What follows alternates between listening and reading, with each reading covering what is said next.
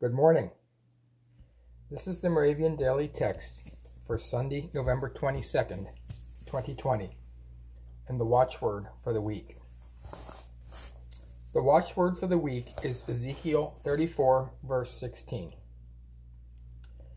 God says, I will seek the lost, and I will bring back the strayed.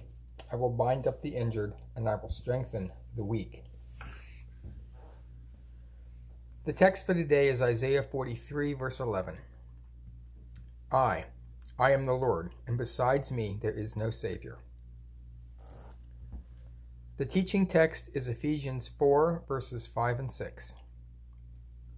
One Lord, one faith, one baptism, one God and Father of all, who is above all and through all and in all. Let us pray. Omnipresent One, Today we celebrate the reign of Christ. Let us raise, raise the image of Christians throughout the world who sing your praise.